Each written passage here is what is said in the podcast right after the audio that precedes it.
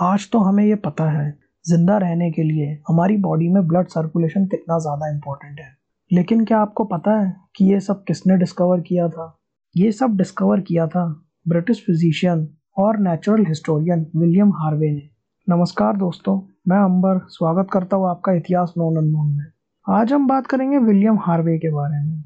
वो first person थे जिन्होंने बताया था कि कैसे बॉडी में ब्लड सर्कुलेशन होता है।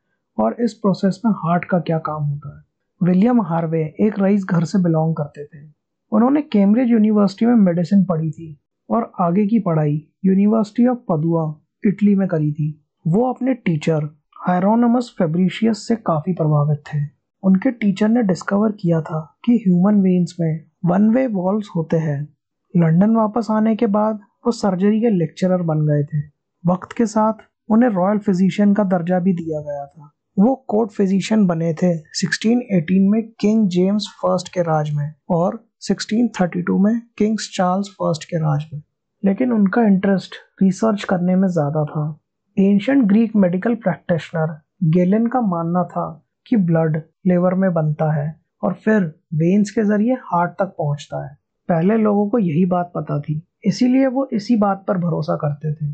लेकिन विलियम को ये बात गलत लगती थी। इसीलिए उन्होंने एक्सपेरिमेंटेशन शुरू किए, जिससे उन्हें पता चला कि हार्ट की वजह से पूरी बॉडी में ब्लड सर्कुलेशन होता है। हार्ट एक पंप के जैसे काम करता है। उन्होंने इसे डिटेल में एक्सप्लेन किया था। उन्होंने कैपिलरीज के बारे में भी बताया था which transfer blood from the arteries to the veins और तभी ब्लड सर्कुलेशन का प्रोसेस कंप्लीट होता है।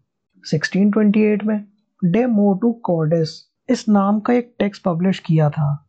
जिसमें उन्होंने ब्लड और हार्ट के बारे में बताया था। ये टेक्स्ट उन्होंने किंग चार्ल्स फ़र्स्ट को डेडिकेट किया था।